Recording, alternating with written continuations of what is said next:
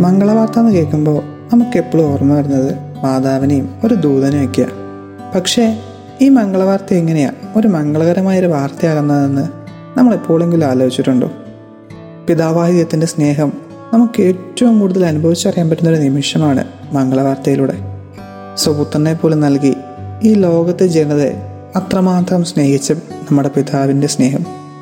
മുൻകാലങ്ങളിൽ വാഗ്ദാനം ചെയ്തിട്ടുള്ള രക്ഷകനെ ഈ ഭൂമിയിൽ വെളിവാക്കപ്പെടുന്ന ഒരു നിമിഷം. രക്ഷകനെ പ്രതീക്ഷിച്ചിരുന്ന ജനത ഇനി വരുമെന്ന് പോലും സംശയിച്ചിരുന്ന ആ ഒരു നിമിഷത്തിൽ നിങ്ങൾക്കായുള്ള രക്ഷകൻ എത്തിപ്പെട്ടു എന്നറിയുന്ന ആ ഒരു നിമിഷം. ഇതുപോലുള്ള ഒരുപാട് സംഭവങ്ങളാണ് മംഗളവാർത്തയെ ഇത്രയേറെ മംഗളകരമാക്കുന്നത്. മറിയത്തെ സംബന്ധിച്ചിടത്തോളം മംഗളവാർത്ത എന്ന് കേൾക്കുമ്പോൾ ഒരുപാട് എക്സൈറ്റ്മെന്റ് ഉള്ളൊരു സംഭവമാണ്.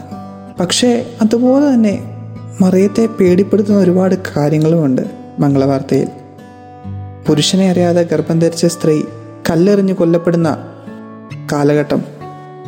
അന്നിട്ടും ഒരു മടിയും കൂടാതെ ദൈവിക പദ്ധതിക്ക് മറിയം മറിയത്തിന് സമ്മതം കൊടുക്കുകയാണ്. നമുക്ക് കാണാൻ പറ്റുന്നൊരു കാര്യമുണ്ട്.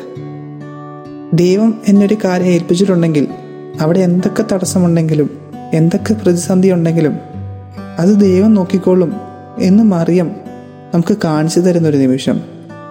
അവിടെ എസ് പറഞ്ഞാൽ ദൈവം നമ്മുടെ കൂടെ ഉണ്ടായിരിക്കും സ്വർഗം നമ്മുടെ കൂടെ ഉണ്ടായിരിക്കും എന്ന് മറിയം നമുക്ക് കാണിച്ചു തന്നൊരു നിമിഷമാണ് മംഗളവാർത്തയിൽ മറിയം കൊടുത്ത സമ്മതം. നമുക്കും മറിയത്തെ പോലെ എല്ലാ കാര്യങ്ങളിലും നമ്മുടെ തമ്പുരാനോട് യെസ് പറയാം. അങ്ങനെ നമ്മുടെ ജീവിതം എപ്പോഴും ഒരു മംഗളവാർത്തയാക്കി മാറ്റാം. You are listening to Heavenly Voice from Carrie